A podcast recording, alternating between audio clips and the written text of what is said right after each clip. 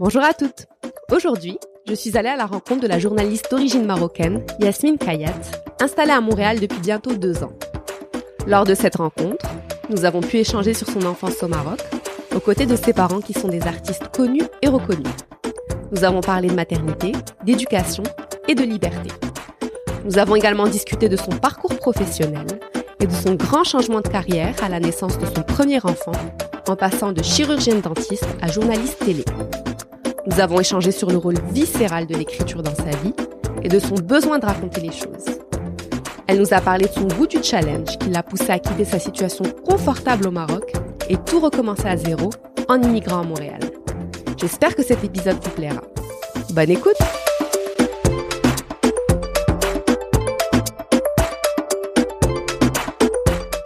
Bonjour Yasmine.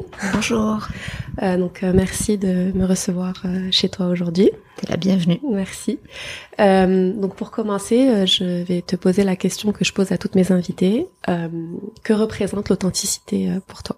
Oh mon dieu, ça c'est une colle, c'est pas une question que tu poses. Être authentique, c'est c'est être honnête. C'est être honnête. C'est être honnête avec soi-même d'abord.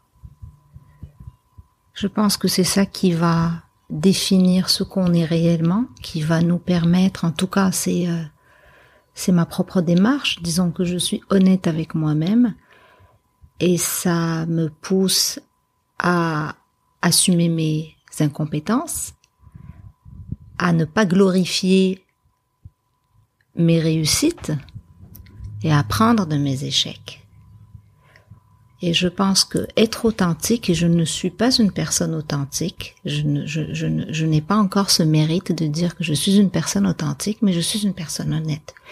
Et donc l'authenticité, ça pourrait être comme cette espèce de Graal, la recherche du Graal qui passe par l'honnêteté. Il faut être, il faut savoir, il faut savoir, il faut se, il faut savoir se connaître, bien se connaître, puis il faut être vraiment très honnête avec soi-même. Euh, qu'est-ce que, enfin, qu'est-ce que tu penses qui te manque pour être authentique? Et est-ce que, est-ce que on peut réellement être authentique à 100% en fait? Ben, Je ne pense pas qu'on puisse être euh, sans aucun défaut. Et puis, euh, excuse, je vais, je vais utiliser une expression québécoise que j'ai adoptée très très très vite. C'est que ça doit être plate les personnes qui n'ont aucun défaut. Ah, c'est sûr. Et en parlant de défauts, euh, moi je pense qu'accepter, embrasser nos faiblesses, c'est une forme d'authenticité. Et euh, bah, j'aimerais partager avec nos, nos auditeurs euh, un passage de, de, de, vos écrits parce que je, ah, je oui, vous suis sur les réseaux sociaux qui m'a qui m'a beaucoup parlé. Merci de me lire. Donc euh, c'est euh, j'entends souvent des proches me complimenter sur le fait que je sois une femme forte. Dans la seconde qui suit, mon esprit est tourmenté par une avalanche de questions. Forte, moi, comment ça? Pourquoi donc? Depuis quand? Comment peuvent-ils affirmer ce que j'ignore depuis toujours? Pour quelle raison la force dont on m'affuble serait-elle un compliment? Si vous voulez complimenter une femme, si vous voulez me complimenter, alors faites l'éloge de ma fragilité, car c'est en elle que réside ma force. Et sachez que j'aime mes faiblesses car elles façonnent mon être. Elles ont tracé les sillons de chacune de mes ridules, de mes cernes. Elles ont ouvert mes yeux sur des facettes de l'homme que cette force aurait ignorées sans, son ostentation. Ma faiblesse, mes faiblesses, je les chéris et elles me définissent bien plus que cette force qui en jaillit et qui vous éblouit. Pardon. Donc ma question c'est comment avez-vous fait pour euh, comment as-tu fait? On a dit qu'on allait se, oui, se tutoyer aujourd'hui. euh, comment as-tu fait en fait pour euh, accepter tes vulnérabilités et les transformer justement en force? Mais c'est parce que tu ne peux pas continuer à lutter contre ta propre nature. Au bout d'un moment, tu te dis je vais arrêter de ressembler à un idéal puis je vais accepter ce que je suis. Et tant mieux si ça vient avec euh, avec des écorchures d'âme, tant mieux si ça vient avec euh, avec des joies profondes, mais aussi de ré, de réelles tristesses. Puis on est le fruit de de ce qu'on euh, on est le fruit de ce qu'on vit, on est le fruit de notre vécu. Et le fait de vivre, c'est aussi le fait de de subir aussi certaines choses. On va subir un deuil, on va subir un drame, on va subir une joie, Tu sais, c'est des choses qui s'imposent à toi, qui viennent vers toi, que ce soit le bonheur ou que ce soit le malheur, la tristesse ou la félicité, c'est des choses que qui viennent à toi. Alors, moi, à un certain moment dans ma vie, je me suis dit bon ben, je vais accueillir tout ça, les les bras grands ouverts. Puis quand ça va mal, ça finit toujours par passer. Puis quand ça va bien, ça finit toujours par passer. Et dans les deux cas, ça nous apporte quelque chose. Alors il faut juste savoir tirer l'enseignement de, de, de, ce qui nous arrive. Ok, ben ben ça n'a pas été si difficile que ça. Je l'ai surmonté, je suis toujours là. Puis je continue, mais je traîne, je traîne ce bagage émotionnel qu'on le veuille, qu'on le veuille pas. On traîne toutes et tous un bagage émotionnel. Euh, c'est euh, c'est tout à fait normal. Autrement, on ne vit pas. Non, c'est sûr. Et puis c'est en, l'acceptant euh, qu'on peut. Euh, c'est tellement plus facile. non, La vie est tellement plus facile une fois qu'on se dit bon ben c'est comme ça. C'est comme ça. Je l'accepte. Et... Chaque jour, à chaque jour suffit sa peine, puis euh, puis c'est tout. Je suis d'accord. Tant mieux. On est deux alors. Puis, bah, j'aimerais faire un petit retour en arrière. Et mhm. est-ce que tu pourrais nous parler un peu en quelques mots de ton enfance au Maroc? Euh, ça a été une, une enfance, euh, une enfance que peut-être mes enfants n'ont pas vécue, malheureusement. Mais moi, quand j'étais enfant, je suis née en 1974. Puis quand j'étais enfant, je pouvais aller jouer dans la rue. Je pouvais rester trois heures, quatre heures, cinq heures dehors. Il n'y avait pas cette, cette espèce de sentiment d'insécurité qui malheureusement euh, euh, existe au jour d'aujourd'hui dans des grandes villes comme mettons Casablanca ou Fès ou autres. Tu as grandi à Casablanca? J'ai grandi à Casablanca.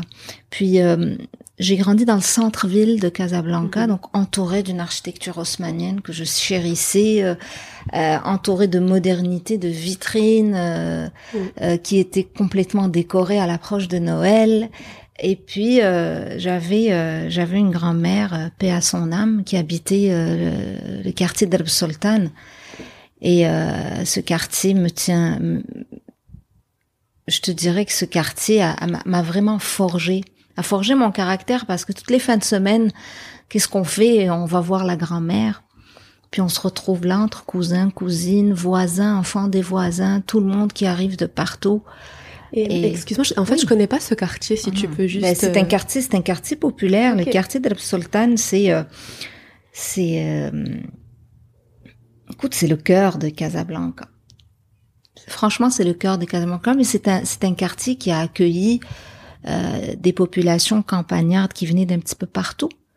Euh, à, à l'époque coloniale et donc il faut savoir aussi que ça faisait partie aussi d'un tracé urbanistique. Ce n'était pas vraiment la Médina de Casablanca, mais c'était à l'image de la Médina de, la, de, la Médina de Casablanca, puis c'était situé non loin du palais du sultan, juste après le quartier des Habous, qui était un quartier où les ruelles étaient plus larges, où les maisons étaient plus grandes, où les patios étaient plus somptueux, où il y avait de la noblesse de Fès, de Tanger qui s'installait là.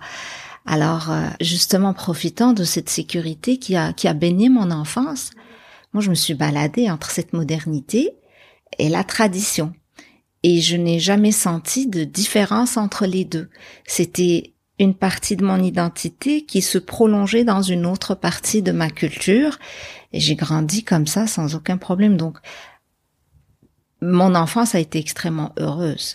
On ajoute à cela le fait que mes parents sont des artistes. Donc, euh, mon père est réalisateur, ma mère est comédienne. Une grande comédienne marocaine. Ah ben, ça va lui faire plaisir, ça va lui faire plaisir, ça. Alors moi, mes euh, mes vacances, ben, c'était souvent des des, euh, des périodes où mes parents répétaient pour une pièce de théâtre, pour un feuilleton, pour euh, pour un film. Donc je me suis retrouvée très très souvent dans les dans les séances de répétition. Euh, même, quand votre maman était enceinte de vous. Ah euh, j'étais dans son ventre. Elle était sur scène. Oui, oui. Elle, était sur scène. Vous dites que c'est une relation euh, avec la scène qui est utérine. Oui, elle est viscérale. Oui, elle est utérine. Oui, oui. C'est beau. Mais moi, j'ai grandi là-dedans, donc c'est mon terrain de jeu. C'était aussi le, le théâtre municipal de Casablanca, qui était très très beau. J'ai des souvenirs très intenses dans cette salle vide avec des fauteuils en velours rouge, avec des loges ornées de dorures. Puis c'était probablement magnifié dans mon esprit d'enfant, dans ma tête d'enfant, dans mon corps d'enfant. Tout était très grand. Donc euh, j'ai gardé un, sentiment de, de, de plénitude dans ce calme et dans ce silence des salles de théâtre. Et quand je voulais m'évader, ben, je n'avais qu'à prendre, emprunter les, les petits chemins de, de, de, la scène pour me retrouver dans la loge du souffleur, par exemple. Puis c'est à ce moment-là, c'est on, on, on, écoutait beaucoup, euh, on écoutait beaucoup euh, les opéras, donc euh, je chantonnais, je me, je me cachais dans la loge du souffleur, puis je savais que quelqu'un, un artiste, un collègue, euh, euh allait venir me chercher là parce qu'il était, parce que c'était l'heure de partir, que mes parents avaient fini leur répétition euh, italienne, tu sais, quand, ils, quand tous se réunissent autour d'une table, puis qu'ils récitent les dialogues. Puis il m'est arrivé également des fois de, je connaissais tellement les dialogues par cœur que je les corrigeais. Lorsqu'ils avaient, des, lorsqu'ils commençaient à monter sur scène les artistes et qu'ils commençaient à répéter, donc tu sors par là, tu rentres par là, tu, quelle est ton, ton ton expression du corps, du visage? En tout cas, quand ils essayaient, quand les artistes essayaient d'avoir et d'avoir, euh, c'est d'habiter leur personnage. Moi, j'étais, je me balançais sur ma chaise ou souvent sur le strapantin. Puis je, je connaissais les, les, euh, les, répliques et je les corrigeais parce qu'ils se plantaient, ils étaient pas là. non, il faut que tu dises ça, il faut que tu dises ça. Est-ce que c'était en français ou euh, en arabe les euh, souvent les, les, pièces de théâtre? Oh, C'était en arabe, c'était en arabe dialectal ou encore en arabe classique. Ok. Ça c'était bon aussi. Et euh, à la maison, vous, vous parliez surtout arabe ou français ou un mix des deux? C'était probablement un, un, mix des deux. Mais je te dirais que j'ai écouté du Abd et de l'Oum Keltoum très très tôt dans ma vie. Euh, tout comme euh, j'ai entendu euh, de l'Aznavour, euh, du Brassens, Léo Ferré. Tu sais, mon, mon père a fait ses études en France à, à, à l'école du cinéma. et donc il a vécu, il a vécu la bohème parisienne, disons. Mm-hmm. Et donc il en est, il, il, il en est resté très imprégné. Puis il a étudié, je pense, à l'école française aussi à l'époque. Et non, c'était un mélange des deux. Sans aucune confrontation, on passait de, de on passait de, de, de l'arabe au français sans problème. Quand on prenait la voiture pour aller en vacances, quand on voyageait, on était tous les cinq dans l'auto, eh ben ça chantait, ça chantait autant euh... en arabe qu'en français. Oui, j'ai des souvenirs aussi aussi loin que remonte ma mémoire, j'ai des souvenirs de, de de, de moi assise à l'arrière et qui chante "Ne me quitte pas" de Jacques Brel, puis qui comprenait pas pourquoi que, que venait faire l'ombre d'un chien dans cette histoire, puis je comprenais pas. Et c'est normal que tu ne puisses pas comprendre ça à 4 ans ou à 5 ans ou à 6 ans, tu vas le comprendre après en te frottant à la vie, en, en, en goûtant à l'amour aussi. Mais mais c'est ça, c'était sans gêne, puis ça chantait, puis ça s'exprimait librement, puis ouvertement. C'est ça, c'est parce que probablement mes parents sont des artistes. Ouais, mais justement, je, je voulais te demander quel type d'éducation en fait euh, tu as eu. Euh... j'ai eu droit à, à tout. j'ai eu droit à la totale. non, non, j'ai eu mon éducation religieuse, j'ai eu mon éducation sociale. Mais est-ce que tu étais, euh, étais assez libre euh? ben, Dans quel sens libre? Est-ce qu'on te donnait la liberté de, de, de, penser comme tu voulais, de t'imposer, de euh, c'est ça, de dire ce que tu pensais en fait? Oh Oui. Ouais. Je pense que j'ai même donné des surfroides à mes parents par moment parce que je leur annonçais des choses avec lesquelles ils n'étaient, ils ne savaient pas comment composer. Mais ma relation avec mes parents a fonctionné euh, sur la confiance. Elle a toujours été basée sur la confiance. Donc quand on te, quand on te fait confiance, tu ne veux pas la perdre, mm. tu ne veux pas la trahir cette confiance. Et je pense que c'est c'est probablement une des meilleures façons d'établir euh, une relation parent-enfant. Ben, ça, ça, vient avec un paquet de risques parce que tu peux aussi euh, tu peux aussi décider que tu vas enjoliver la vérité pour garder cette confiance, mais non, je, l'ai, je, je ne l'ai pas fait, puis on se disait les choses franchement à la maison. On se disait les choses franchement. Il n'y avait pas de barrière.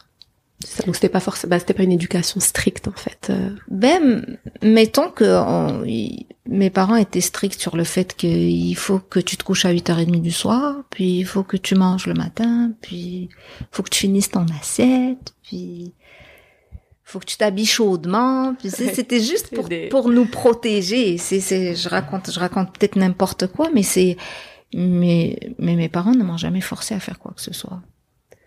La seule chose peut-être qu'ils m'ont, mais c'était même pas quelque chose euh, euh, contre laquelle je m'opposerai au jour d'aujourd'hui, c'est que moi j'avais un penchant pour des études artistiques, puis on le sait très bien au Maroc, tu gagnes difficilement ta vie en étant artiste, et puis c'est de plus en plus vrai un petit peu partout dans le monde. Puis mon père et ma mère m'ont dit, écoute, et ton bac, et un diplôme, tu feras ce que tu veux par la suite. C'était c'était le deal et donc euh, c'était c'était euh, c'était euh, c'était ça tant mieux parce qu'en plus j'étais bonne à l'école ça, ça aurait été un gâchis Mais ju- justement, te, enfin parler du- de ton de ton parcours euh, universitaire. Donc tu as obtenu en fait un doctorat en chirurgie dentaire à Casablanca. Oui. c'est bien ça.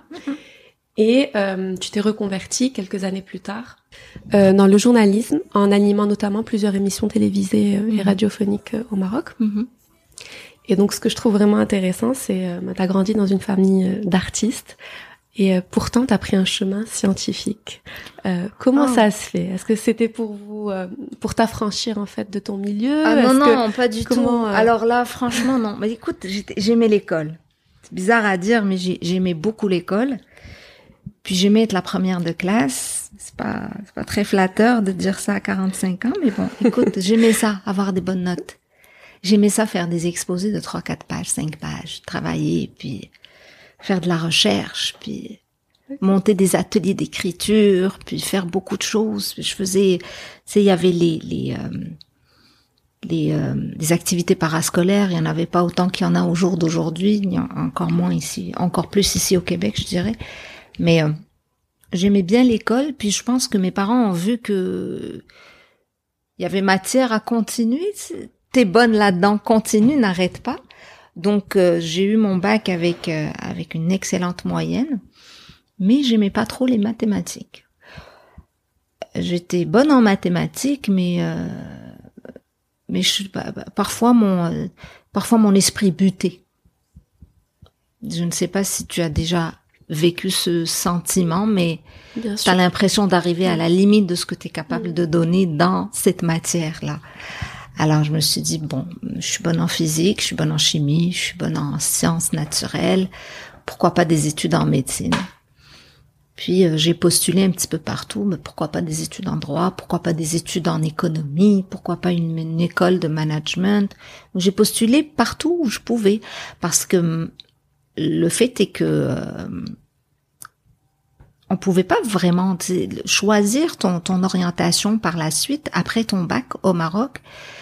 C'est, surtout par rapport à, à ton niveau, à ta moyenne générale du baccalauréat. Donc en dessous de 11, euh, il faut que tu t'inscrives à telle ou telle ou telle université, puis euh, ça n'avait C'était notes. c'était très pas- limité, c'était extrêmement très limité. Puis ça, on n'avait pas cette éducation euh, à l'école, cette orientation pédagogique qui faisait que ça pouvait nous ouvrir l'esprit sur ce qu'on aimerait être par la suite dans le futur. Tu sais, on a tous eu le rêve de je veux, je être ast- astronaute, puis je vais être chanteuse, puis je vais être C'était quoi hein, ton, ton, ton rêve quand tu étais petite? Euh, euh, Qu'est-ce que tu voulais devenir euh, chanteuse. Chanteuse? Oui, J'ai des souvenirs de moi devant un miroir en train de chanter pendant des heures. Je Puis je m'enfermais dans la salle de bain puis chanter. M'enfermer dans la salle de bain puis chanter. Puis un jour, ma mère m'a entendu, j'avais j'avais 15 ans. Ma mère m'a entendu chanter du Michael Jackson. Et je suis sortie de là, puis elle m'a dit, tu as une très belle voix, ma fille. Ah, je, non, c'est, Tu t'es dit, c'est bon, non, j'ai mis, j'ai mis 15 siècles à m'en remettre de ce compliment. Je me sentais plus. J'étais sur un nuage. J'avais envie de chanter tout le temps, tout le temps, tout le temps. Mais bon, rendu là, j'étais, j'étais déjà ailleurs. non, mais j'avais vraiment, j'avais vraiment envie d'être une chanteuse, puis j'avais envie de, d'être devant, devant la foule, puis de parler à mon public, puis, mais ça, c'est le conditionnement aussi. Ouais, bah C'est ce qu'on voyait à la télévision, ce qu'on voyait dans les revues. Alors tout le monde voulait. Et dans voulait- ta famille aussi. Euh, oui, un petit peu aussi dans le. Oui, spectacle, euh, Oui. théâtre quand même. Ouais. oui, mais euh, mais je- franchement, j'ai adoré mes études en médecine, médecine dentaire. J'ai adoré. Euh, j'ai fait ça avec avec beaucoup d'intérêt. Je me suis donné à fond. J'ai euh, non, j'ai beaucoup de plaisir. J'ai eu beaucoup de plaisir à faire de la chirurgie dentaire. Et euh, tu as exercé euh, Ah, oui, après une dizaine années? d'années, oui, une dizaine d'années, oui. Et euh, qu'est-ce qui a fait en fait ben, C'est au début des années 2000 euh, Oui. que tu as euh, bifurqué en fait vers le, le journalisme. Comment ça s'est fait Ah ben, écoute, je vais te raconter ça. Euh, j'ai eu ma fille en 2001 et donc euh, je me suis dit je vais me prendre un bon congé de maternité. Je suis restée chez moi longtemps.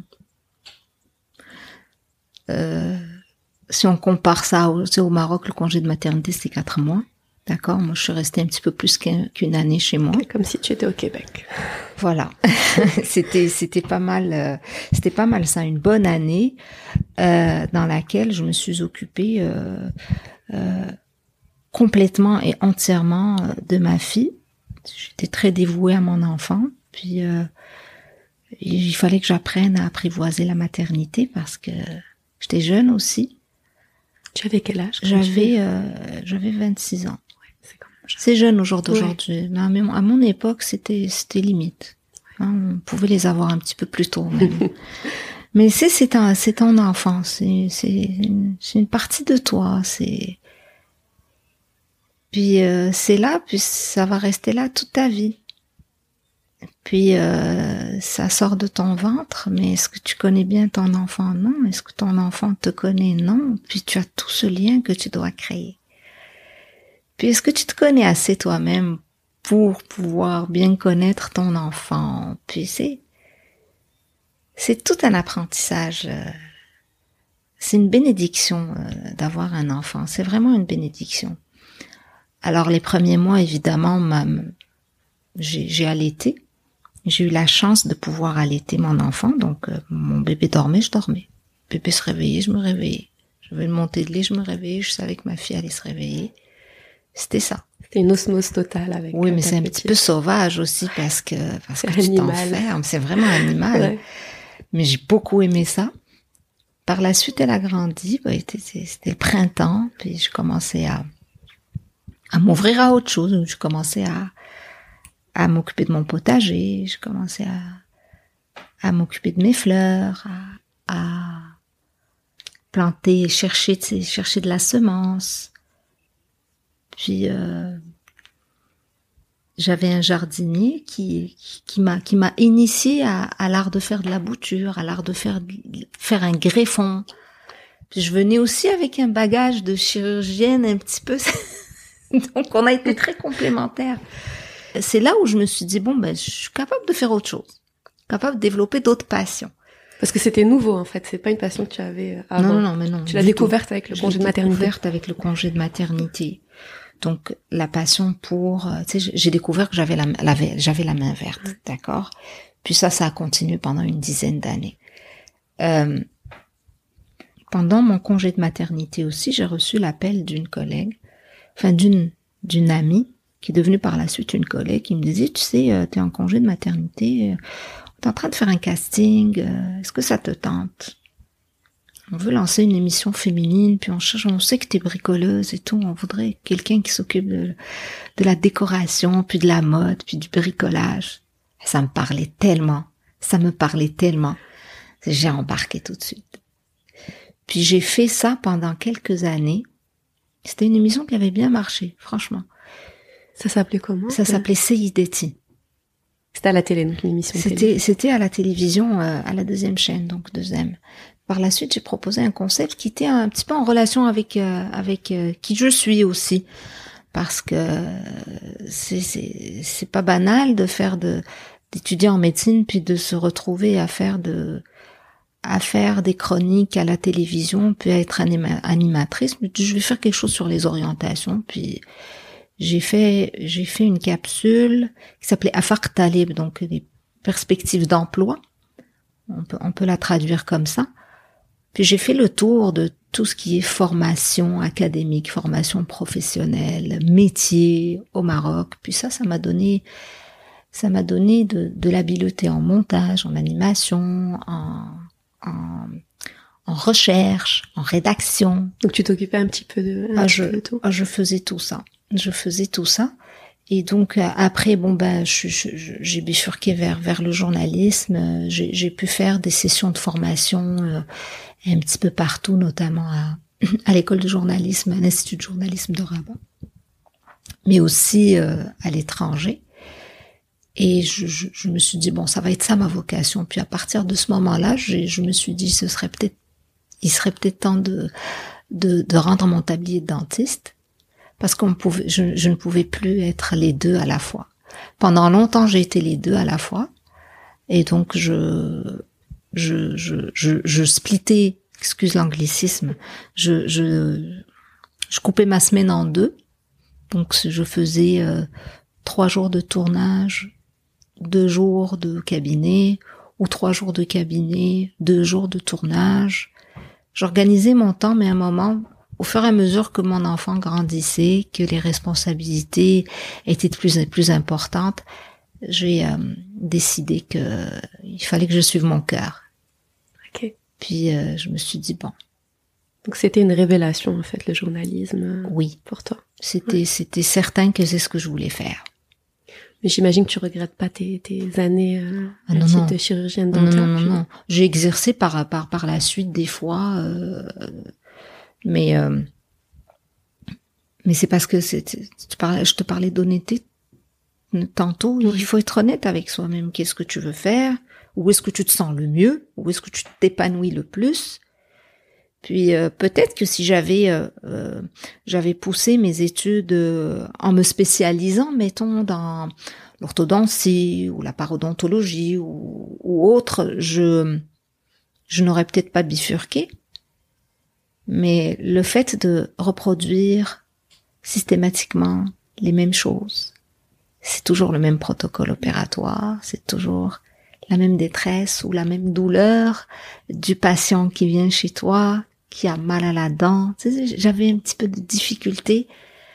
Euh, le côté routinier. C'est oui, il y avait de la routine. Puis c'est, euh, je suis pas en train de dire que c'est pas un bon métier, c'est un super métier. Puis j'adore ça. Euh, mon frère est orthodontiste, alors il m'est arrivé des fois de d'aller euh, chez dans, dans, dans, sa clinique et puis de, de soigner mes enfants. Je, je, je soignais mon père, euh, quelques oncles, mais euh, mais gérer euh, une pratique privée de chirurgie dentaire, c'était c'était pas ce que je voulais faire. Puis euh, c'est triste à dire parce que j'aurais pu le savoir plus tôt, mais en même temps je ne le regrette absolument pas parce que des études en médecine dentaire, c'est quelque chose qui te structure l'esprit, ça te structure le cerveau, puis t'apprends à aller vite. Et ça doit te servir aujourd'hui hein, dans ton Tellement. métier, vraiment. Oui, bien sûr. Et puis, euh, bah, moi, je trouve que c'est extrêmement courageux quand même de, au lieu en fait de prendre le chemin euh, classique, euh, euh, plutôt stable de la, la chirurgienne dentiste, que tu, tu as eu le courage d'aller dans un métier qui, bah, faut le dire, est un peu plus précaire. Il est très Euh, précaire, oui. euh, voilà, qui est un peu moins normé. Euh, et c'est, c'est, moi je trouve ça très courageux et c'est fou parce que ça arrive souvent. On en discutait en fait avant l'enregistrement, mais ça arrive souvent en fait lors de congés de maternité, à la naissance d'un enfant. c'est parce qu'on se révèle à soi-même aussi. oui, hein. oui, oui. on- c'est ça. le seuil de douleur, on le dépasse, ça, ça culmine, ça culmine tellement haut et fort que on survit à ça. Ouais, Puis on donne la vie. ouais. Et Puis ton on- bébé, il est là, puis il dépend de toi. C'est, c'est, c'est, je pense que ça nous, ça nous donne une force que les hommes n'ont pas. Yasmine, moi en fait, je, vous ai dé- je, je t'ai découverte via euh, les réseaux sociaux et via tes écrits. Et en fait, la puissance de ta plume m'a tout de suite vraiment touchée. Ah, t'es gentil. extrêmement touchée. Et tes descriptions, en fait, me font voyager euh, à chaque fois. Donc, je pense que l'écriture, c'est euh, un, un don que tu as. Et euh, j'aimerais savoir quel a été le rôle de l'écriture dans ta vie. Et puis, est-ce que quelque part, c'est pas un leg artistique de la part de, tes parents? En tout cas, je pense que tu l'as bien compris, je suis plus à l'aise à l'écrit qu'à l'oral. Ah, Donc, je trouve que tu parles très bien. disons que je vais structurer mes idées beaucoup plus rapidement en les écrivant qu'en les, euh, qu'en les disant. Je vais pas chercher mes mots quand je veux écrire quelque chose, ça va sortir d'un coup. Pour moi, c'était c'est important. Bon, euh, c'est sûr que écrire un post sur Facebook, écrire euh, un petit un petit article ou un petit paragraphe ou un chapitre sur euh, sur un blog, c'est pas ça être écrivain. C'est ça c'est facile, je te dirais. Mais l'écriture, c'est beaucoup de d'abnégation, beaucoup de patience, énormément de patience. Il faut travailler, retravailler, travailler, retravailler. Je, je suis sur un, un projet d'écriture depuis quelques années, puis je le travaille toujours. Et c'est un roman ou euh? Ben, mettons que c'est un c'est un récit, c'est un récit sur la transmission. Donc, euh, je travaille là-dessus. Je sais pas où est-ce que ça va ça va s'en aller, mais c'est un choix aussi parce que j'écris depuis depuis que je suis euh, depuis que je suis jeune, j'écris. Mais un jour, j'ai décidé que ça allait, euh, ça allait sortir. Et puis c'était, euh, je me souviens très bien de mon premier poste. C'était, c'était une prise de position assez, euh, assez sentie. Et et j'ai, je me souviens que lorsque j'ai publié mon, mon premier post sur Facebook, j'ai passé la journée là-dessus, à regarder les commentaires, à voir si euh, si les gens avaient compris la même chose que moi, si les gens étaient d'accord avec moi. J'étais toujours à l'affût de, tu sais, de la moindre notification. J'accourais, j'ouvrais mon ordinateur, j'entendais le trin, puis j'y allais.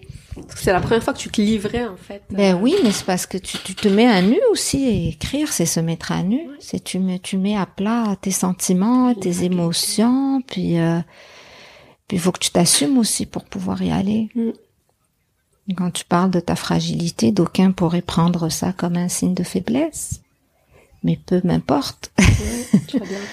peu m'importe, on est... Euh... Et ma grand-mère, elle disait, pourquoi tu crois que le bon Dieu, il a séparé les cerveaux, séparé les têtes? C'est parce que on avait chacun notre façon de voir le monde. Alors, euh, oh non, mais peut-être, je ne sais pas. Mon père écrit aussi beaucoup. Ma mère, elle écrit bien aussi. Ma mère écrit. Je pense que c'est aussi une tradition familiale. Qui se transmet. Euh. Probablement. Probablement. Moi, depuis mon jeune âge, j'écris. Depuis que je suis très jeune, j'écris. Et c'est un besoin viscéral que tu as Ah oui, oui, c'est, c'est, il faut que ça sorte, là. Des fois, je, je vais poster quelque chose à deux heures du matin parce que j'ai croisé quelqu'un. Si tu croises une personne, un sourire, un regard, tu vois quelque chose. J'adore Tu parles avec quelqu'un, puis ça te hante. Moi, ça me hante. Parfois, ça me réveille au milieu de la nuit. Faut que ça sorte. Ça sort. T'as besoin de l'extérioriser. C'est comme une forme de thérapie, un peu l'écriture pour toi. C'est pas non, c'est pas une thérapie. Non, c'est c'est un besoin de de communiquer. C'est vraiment un besoin de communiquer. C'est pas c'est pas quel je ne cherche pas la gratification mais j'ai besoin de j'ai besoin de de raconter. C'est c'est comme si euh, c'est comme si je parlais à ma sœur. Puis je dis c'est aujourd'hui j'ai croisé une dame elle était belle elle était jolie et ça sort pas. De ma bouche ça sort au bout de mes doigts. Puis je l'écris. Et euh, tu dis que euh, tu cherches pas de gratitude mais je voulais juste en fait revenir à ta première publication sur Facebook. Mm-hmm. Bah, j'imagine, vu que c'était la première, tu étais dans l'attente des réactions. Comment tu avais euh, vécu en fait les, les retours euh, par rapport à cette première publication? Bah, Il y en a qui étaient, qui étaient gênés à ma place. c'est vrai en plus. Pourquoi? Je ne sais pas parce que c'est... Euh, parce que tu sors du placard. Out of the blue. Tiens. Yasmine écrit. Et elle écrit bien. Peut-être pas. Mais elle écrit. Elle a choisi de s'exprimer. Elle a choisi de communiquer. Elle a choisi de dire des choses. est-ce que c'est subversif? Est-ce que c'est bien? Est-ce que c'est correct? Est-ce que c'est bon? C'est à la limite du, du, du correct c'est euh, j'ai eu plus j'ai eu plus à composer avec des gens qui étaient surpris puis qui se disaient il va falloir peut-être la contrôler un petit peu parce que sinon ça va partir euh, ça va partir n'importe où n'importe comment mais c'était trop tard mais non mais je me faites-moi confiance Faites-moi confiance, je suis une grande fille. Et puis en fait, euh, donc il y a deux ou trois ans, c'est ça, tu as émigré euh, à Montréal? Oh, Je suis arrivée le 25 décembre 2017 par un soir de Noël, ouais. Qui a à peu près deux ans. Même pas, oui. Ouais. Même pas. Et puis, euh, en fait, tu as déclaré Je ne fuis rien ni personne, je me projette. Oui. Ou encore Le Maroc coule dans mes gènes et le Québec remplit mon cœur. Fier de mes racines, et si heureuse de m'enraciner. Je trouvais ça très beau. Et euh, qu'est-ce qui t'a poussé en fait euh, à quitter le Maroc et tout reconstruire ici? Mais c'est parce que c'est le défi. On n'en a pas, n'a pas assez d'une seule vie pour vivre tout ce qu'on veut vivre. Moi, j'avais, euh, travaillé sur une, une production québéco-marocaine, canado-marocaine avec TV5 Québec dans les années en 2009 en 2007 plutôt. Euh, attends, 2009, excuse, je perds la mémoire. Puis on avait fait avec euh, les studios Via Monde, qui est une boîte de production québécoise. On avait fait 15 heures de documentaire sur le Maroc, qui m'ont amené par la suite à visiter le Québec, soit en participant à, à des festivals. Euh, j'ai découvert Montréal, j'ai découvert par la suite le Québec, puis j'ai fait plusieurs séjours ici et, à mesure que je venais ici, j'aimais j'aimais vraiment et profondément le Québec, puis je le découvrais, puis je me donnais les outils pour le découvrir. Alors euh, j'avais euh, j'avais toutes les applications euh, de de presse possibles, donc bien sûr Radio Canada Info et et la presse. Puis je lisais le matin, puis je suivais je suivais un petit peu l'actualité artistique, l'actualité politique, sociale. J'avais des amis qui sont venus me visiter au Maroc, chez qui je suis venue ici en vacances, et donc euh, ça a créé des liens. Puis euh, je me suis dit bon ben peut-être que je ferai le saut, peut-être que je viendrai. Alors j'ai euh, fait ce qu'il fallait. C'est pas évident aussi de, de de choisir de de partir quand on sait que les procédures d'immigration vont durer 4 ans ou 5 ans. Puis je me suis dit, euh, pourquoi pas, je vais l'essayer. Puis au terme de, au terme de cette expérience, je verrai si j'ai encore envie d'y aller ou si je ne veux pas y aller ou si c'est juste une lubie ou si pas grave, je vais l'essayer parce que je préfère essayer les choses plutôt que de me dire ah j'aurais dû le faire. Donc c'était en fait un challenge, c'était pas une nécessité de, de, quitter le Maroc, euh, peut-être par un ah manque un peu de liberté dans le milieu du journalisme. Ben non, non, non, non, non, non, un challenge. Ben oui, ben oui. Non, non, c'était un défi. Et euh, en fait, dans son roman euh, Les identités meurtrières, mm Amin Mahalouf dit Ce qui fait que je suis moi-même et pas un autre, c'est que je suis ainsi à la lisière de deux pays, de mhm. deux ou trois langues, de plusieurs traditions culturelles. C'est précisément cela qui définit mon identité. Est-ce que après deux ans ici, est-ce que tu te reconnais en fait dans, dans, ce passage-là? Mais oui. Oui. Oh, totalement, oui. Bien que mon apprentissage, ben, ça fait quand même une dizaine d'années que je fréquente le Québec, donc mon apprentissage n'est pas encore complété. Il va se poursuivre tout au long de, de, ma vie ici au Québec. Mais euh, en même temps, euh, j'ai découvert aussi, c'est la, la meilleure porte d'entrée vers une culture, c'est la littérature. Puis euh, j'avais lu la, la trilogie du plateau de Michel Tremblay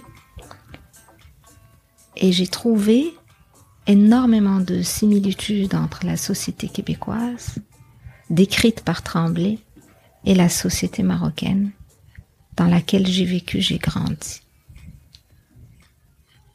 Et ça m'a permis justement, par la suite, j'ai lu, j'ai lu euh, Gabriel Roy, j'ai lu d'autres auteurs québécois. Puis c'est, euh, je trouve que c'est, honnêtement, je trouve que c'est la meilleure façon d'appréhender une culture. C'est à travers, c'est à travers ces écrivains. Parce que c'est, des gens qui, c'est pas facile d'écrire un livre, et puis il y a beaucoup de travail de recherche là-dedans, beaucoup d'histoire, l'histoire personnelle. Je suis toujours intéressée par l'histoire personnelle des gens non pas l'histoire commune, ni celle qui est écrite à travers les victoires ou les défaites. C'est les histoires personnelles, les histoires familiales qui me font, euh, qui me font euh, aimer une terre, qui me font aimer euh, un pays, qui me font aimer une province, qui me font aimer une autre province. Et, et la description dont, la description que les auteurs font de leur tradition m'amène à penser que ces auteurs-là, en tout cas, m'amène à penser que euh, finalement, on n'est pas si différent que ça. D'ailleurs, c'est quoi les, les, similitudes que tu as trouvées en fait euh, oh, dans ces écrits avec le Maroc? Moi, ça, ça m'intéresserait. Ah ben, tu as quelques exemples. Ben, la notion de famille, le fait que dans les appartements du plateau, qui étaient très euh, très longs, avec plusieurs portes, dans chaque, derrière chaque porte, il y avait une famille, il y avait un couple, il y avait, c'est des choses qu'on a vécues euh, dans les maisons traditionnelles marocaines. C'est c'est le le couple patriarcal, matriarcal, puis leurs enfants, puis leurs petits-enfants, puis ça se rassemble, puis ça se réunit pendant les fêtes. C'est vraiment l'esprit de la famille. Et, euh, et, et euh, les gens se... Peut-être qu'au jour d'aujourd'hui, tu me diras même au Maroc, c'est la même chose. On se réunit moins, puis on se voit moins, puis euh, la vie fait que tout le monde est séparé, puis c'est surtout la famille nucléaire, toi et tes enfants, qui qui fait ton quotidien. Mais j'aime à croire qu'on a les mêmes valeurs de famille. Puis, euh, puis l'attachement que, que, les gens euh, ont pour euh, leur terre. Leur terre, c'est quelque chose. Oui, c'est quelque chose qui vient me chercher. Et c'est quelque chose que que je respecte beaucoup. C'est vrai qu'ils sont très attachés à leur histoire, à leur terre, à leur langue, à leur vécu. Euh, par contre, moi, je trouve que c'est quand même une société, ben, peut-être maintenant, euh, plus individualiste qu'au Maroc. Mais je trouve que chacune des sociétés a des, des, des points négatifs à ce niveau-là et des points positifs. Ben Mais je trouve que c'est plus individualiste euh, qu'au Maroc. Et c'est pas plus mal. Écoute, moi, je dirais pas ça. Honnêtement, je dirais pas mm. ça. Peut-être que ça fait plusieurs années que tu es là, tu es là depuis plus, oui, depuis longtemps que ans. moi. Moi, ça fait deux ans, puis euh, je vois, je vois pas d'individualisme. Je vois peut-être la, la, première des choses qui m'a sauté aux yeux ici, c'est la méritocratie sur le plan professionnel. Complètement. T'as du mérite, tu fais ta place. Euh, J'ai trouvé ça vraiment bon, gratifiant aussi. Mm. Mais euh, tu sais, c'est un chemin. Pour arriver ici, c'est des procédures, c'est des papiers, c'est c'est de l'investissement. Alors, cet investissement est financier, c'est tu investis de ton temps, mais une fois arrivé ici, il faut que tu continues dans la même lancée d'investissement, mais un investissement personnel. Il faut aller vers les autres. Il faut sourire aux gens. Il faut aller vers les personnes. Même si cette personne, euh, si tu ne reçois pas l'accueil que tu veux, c'est pas grave. Tu reviens peut-être qu'une autre fois, cette personne sera plus accueillante. Puis c'est, euh, comme dirait une amie, euh, une très grande amie à moi, c'est celui qui vient qui dit bonjour. Tu as réussi à trouver ta place ici. Et donc tu as réussi en fait dans un domaine qui n'est pas si simple que ça, le journalisme. Comment t'as as, as, as, réussi à faire ça? Écoute, je te dirais que c'est euh, la démarche. Ma démarche migratoire, j'ai mis du temps à la concevoir, je l'ai planifiée. Je l'ai bien réfléchi. Puis si je savais que je n'avais aucune valeur ajoutée à apporter à la société dans laquelle je veux me déplacer, cela ne sert absolument à rien. j'ai compris et puis on m'a également fait comprendre que je pouvais ajouter quelque chose, que je pouvais apporter quelque chose ici.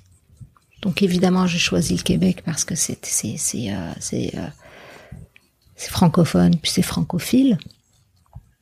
Donc c'est beaucoup plus facile pour moi. Euh, mon anglais était, assez approximatif, mais en même temps, le journalisme c'est la même façon de faire partout.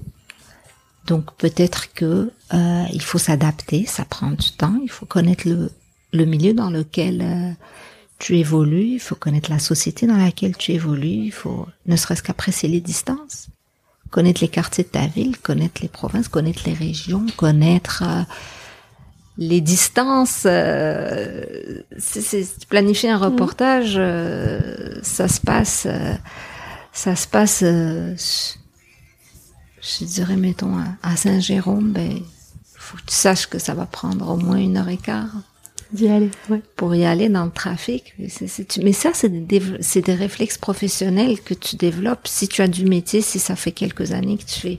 Mais en même temps, en même temps, je te dirais que ce qui facilite aussi euh, mon travail, c'est que on a pu, on a pu, tu sais, tu passes par un processus de sélection, tu passes des examens, puis si tu as tes examens, on va te donner ta chance.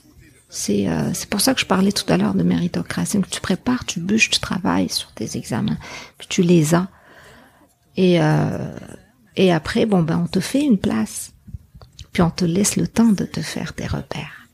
Et c'est ça que je trouve exceptionnel, c'est qu'on va te laisser le temps et on va t'accompagner à travers des formations continues, à travers des jumelages, à travers euh, euh, peut-être que tes boss vont passer plus de temps avec toi à, discuter d'une possibilité, c'est de, de, la façon avec laquelle, de la façon dont tu vas concevoir ton histoire, etc. Mais ça, c'est euh, ça, je trouve que c'est un, c'est euh, c'est une chance inouïe que j'ai eue. Je suis épanouie et heureuse dans mon milieu professionnel et puis tout le monde travaille dans une seule grande salle commune et puis tout le monde travaille pour un seul objectif, ben, c'est de livrer le meilleur de soi-même, quelle que soit la nature de la tâche que tu as à accomplir. Alors, moi, je, je suis admirative de, de cette abnégation au travail, du sérieux, puis de, du fait que tu vas toujours trouver quelqu'un qui va, à qui tu peux poser la question, peux-tu m'aider, puis qui va être vraiment très content de t'aider en même temps, le travail, c'est c'est la meilleure façon de s'intégrer aussi. Je me souviens au début, j'entendais des expressions, puis j'avais des yeux de poisson frit parce que je comprenais rien.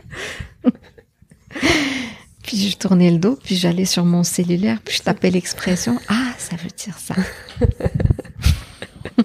Comme ça. C'est un, un apprentissage express. Et euh, est-ce que tu peux nous parler dans ton parcours d'un moment difficile que tu as vécu et Comment tu as fait pour le surmonter? Dans mon parcours, euh, ton parcours de, de vie. Ah ben moi, c'est c'est le décès de ma grand-mère maternelle qui m'a profondément transformée. C'est euh, c'était une femme exceptionnelle. C'était euh, c'était une dame d'une gentillesse, d'une classe et euh, qui s'est battu pour élever ses enfants, puis qui l'a fait dans la plus grande des dignités. Puis le départ de, de ma grand-mère a été euh, a été un, un, grand choc dans ma vie. C'est pas mal ça, la plus grosse euh, la plus grosse séparation que j'ai pu vivre. Elle, elle a été elle a été édifiante aussi parce que ça m'a permis de relativiser. Puis, depuis la mort de ma grand-mère, j'ai appris que faut aimer les gens quand ils sont avec toi, quand ils sont vivants. Puis, j'ai passé beaucoup de temps avec ma grand-mère et je suis très, très, très attachée à elle. Puis, euh, je sais pas, des fois je retrouve des, je suis en train de cuisiner, puis je vais avec beaucoup de, beaucoup spontanéité, reproduire un geste que elle faisait dans sa cuisine, que je, l'ai juste vu faire. Elle ne m'a rien dit, mais elle m'a transmis tellement de choses. Puis même dans ma ma façon aussi de voir la vie. Elle, me disait ton grand-père que je n'ai que je n'ai jamais connu, disait un mot peut blesser, un mot peut te faire sourire. Donc, euh, au lieu de choisir de sortir des mots blessants, ben, sortant des mots qui font plaisir. Soyons, soyons bienveillants les uns envers les autres. Ça, ça a été ma, ça m'a été mon gros. Euh, Et tu as réussi à, surmonter ça euh, parce qu'elle continue à vivre en fait à travers toi, à travers les valeurs que. Eh ben, c'est clair. Ah, c'est clair. Les personnes qui partent sont toujours là. J'aimerais savoir ce que c'est. Enfin, pour toi, une femme libre, c'est quoi? Une femme libre? Ouais. Ben, écoute, un homme libre, c'est quoi? Un homme ou une femme libre, c'est quoi? Un homme ou une femme libre, écoute. Euh, la liberté, en fait, c'est quoi? Ah, la liberté, c'est une quête perpétuelle. Hein. C'est une quête perpétuelle. Et le processus de libération, euh, un processus qui va se continuer toute la vie. On n'est jamais libre à 1000%, ni libre à 100%. Non.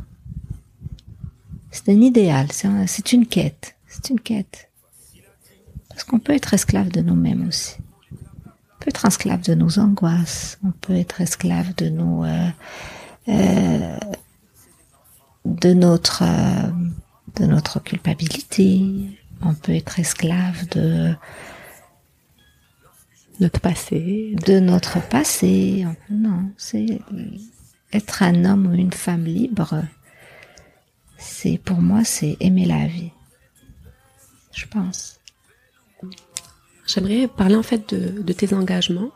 Dans une de tes publications, tu as dit j'ai toujours milité contre l'injustice. Mm-hmm. Je l'ai toujours fait à visage découvert. Mm-hmm. Mes convictions et mes combats éclairent ma vie et j'ose mm. espérer qu'ils le seront pour ceux et celles qui m'entourent. Quels sont les engagements les plus, les plus importants dans ta vie? Je me souviens plus du contexte dans lequel j'avais écrit ce poste, mais je pense que ça faisait référence à... On recevait à un moment donné sur Messenger des messages Cachez votre visage euh, euh, pour euh, narguer les hommes parce que je sais pas quoi. Je, je me souviens plus, mais c'était c'était absurde. Et si je veux militer, je vais militer à visage découvert. Maintenant, tu, l'as bien compris, euh, le, journalisme et le militantisme ne font qu'un au Maroc, parce que parce que c'est écrire, c'est militer, c'est afficher une opinion, c'est du militantisme. Écoute, j'ai jamais mené des, des grandes, des grandes opérations d'éclage. Ça, ça c'est pas, c'est pas mon rôle. Tu vois, ça, c'est le rôle de la société civile. Mais j'ai été active au sein d'une association euh, qui s'appelle Humanisme sans frontières. Et donc, euh, il y avait des, euh, des cours de, de soutien scolaire pour des bacheliers. Il y avait des, des ateliers pour pour apprendre euh, la couture, la broderie euh, aux femmes, puis c'était destiné à, aux populations euh, qui habitaient dans un quartier défavorisé de Salé. Donc j'ai j'ai donné un petit peu de mon temps et puis de mes heures. Et puis moi, je, si je devais militer pour quelque chose, ce serait pour la scolarisation. J'aimerais ça si je pouvais militer un jour, ce serait contre l'abondance scolaire. Puis ça, c'est quelque chose qu'on voit partout dans le monde. Moi, je suis toujours émue de voir des enfants avec leur cartable qui marchent vers l'école. Moi, j'ai marché vers l'école. J'ai marché, j'ai pris des autobus bondés pour aller à l'université. C'est, c'était, c'était à chaque pas que je faisais, c'était ma détermination qui était forgé parce que je voulais apprendre. Alors si je pense que si je dois militer, ben, je ferai pour ça, contre le décrochage scolaire. Et en, parlant d'enfants, euh, tu as mhm. deux enfants? Oui. Euh, donc il y en a un qui, ton petit garçon a, 12 ans, c'est ça? Euh, Oui, 12 et ma fille a 18 ans. À 18 ans. Et euh, quelles sont les valeurs en fait primordiales que tu leur que tu leur transmets? Moi, je, je pense que on n'a pas de. Écoute, c'est terrible ce que je vais te dire, mais je le pense profondément. On n'a pas d'autre mérite que de les avoir mis au monde. Je peux pas avoir un contrôle sur leur vie. Mais la seule chose que je dis à mes enfants, tu pourras leur poser la question, c'est soyez heureux. Je ne mettrai pas une pression euh, quelconque sur mes enfants pour qu'ils pour qu'ils aillent en médecine, pour qu'ils fassent du droit, pour qu'ils aillent. Je vais peut-être dire l'université c'est important, mais je n'ai même pas eu à le dire. Mon aîné est à l'université. Ce que je dis à mes enfants, c'est soyez heureux. Mais verbaliser, apprenez à, à mettre des mots sur. C'est parler, discuter. Euh, rien n'est tabou. On peut parler de tout. Dans ma petite famille, on parle de tout. Et euh, je pense que c'est, l'une des meilleures valeurs qu'on puisse transmettre à nos enfants. C'est de leur dire vous avez le devoir d'être heureux. Et euh, eux-mêmes, avec leurs propres outils, ils vont se frayer le chemin vers le bonheur, vers l'accomplissement, vers l'épanouissement. c'est la seule chose que je leur dis. Être heureux. Ouais, soyez heureux. Ça veut rien dire, mais ça veut dire beaucoup. Ça veut tout dire. Être heureux, être soi-même. Soyez, soyez heureux. Alors si euh, quand je, je, je vais tergiverser avec mon fils, maman, je suis heureux comme ça. J'arrête là, la conversation s'arrête là. Et puis, euh, on arrive bientôt à la fin, mais euh, donc, tu es journaliste à Radio-Canada, tu as des horaires assez atypiques, c'est oui. ça? Euh, Comment tu fais pour concilier euh, ta, ta, vie de maman euh, avec ton travail, ces horaires qui, sont, euh, qui sortent de l'ordinaire? Ben, c'est sûr que c'est des horaires qui sortent de l'ordinaire, puis c'est sûr que c'est un métier qui sort de l'ordinaire aussi, puis c'est un choix. J'ai choisi ce métier, puis je suis très heureuse là-dedans. Alors je compose, puis euh, je te dirais que mes enfants, c'est c'est pas non plus euh, des petits enfants. Bientôt 13 ans, bientôt 19 ans. Euh, je, je, gère, je gère un préado, même si j'aime pas trop ce terme, et puis une, une jeune fille. non, ça pose pas de problème. On, disons que quand je ne suis pas au travail, je suis avec mes enfants. Des moments de qualité avec tes enfants. Je suis avec mes enfants constamment, constamment. Et puis, euh, pour finir, qu'est-ce que qu'est-ce que la réussite représente pour toi? Oh mon Dieu, je, cherche, je ne cherche même pas. La réussite, ben c'est le bonheur. Puis le bonheur, c'est quoi? C'est c'est de se coucher en se disant que on a dit je t'aime aux personnes qu'on aime et que les gens qu'on aime sont heureux. Et, euh, et puis de se réveiller le matin, c'est quand tu te réveilles le matin, tes jambes te portent. Tu ouvres tes yeux puis t'arrives à voir. Ta tête te gratte puis t'arrives à te gratter. Tu veux manger puis t'arrives à manger, à mâcher. C'est, on a la santé, on a tout. Qu'est-ce qui, qu'est-ce qui manque? C'est vrai. Qu'est-ce qui manque? Donc, euh, ce qu'on va te souhaiter pour la suite, c'est d'être heureuse. Ah ben oui. Et en bonne santé. oui. bah, merci beaucoup Yasmine ah, pour ton accueil. C'était un plaisir. C'était un plaisir. J'espère que j'ai pas dit trop de bêtises. Non, pas du tout. à très bientôt. Au revoir.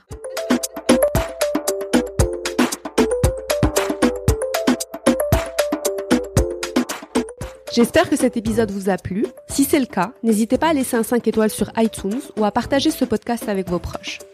On se retrouve le mois prochain pour un nouvel épisode. D'ici là, prenez soin de vous et à très bientôt.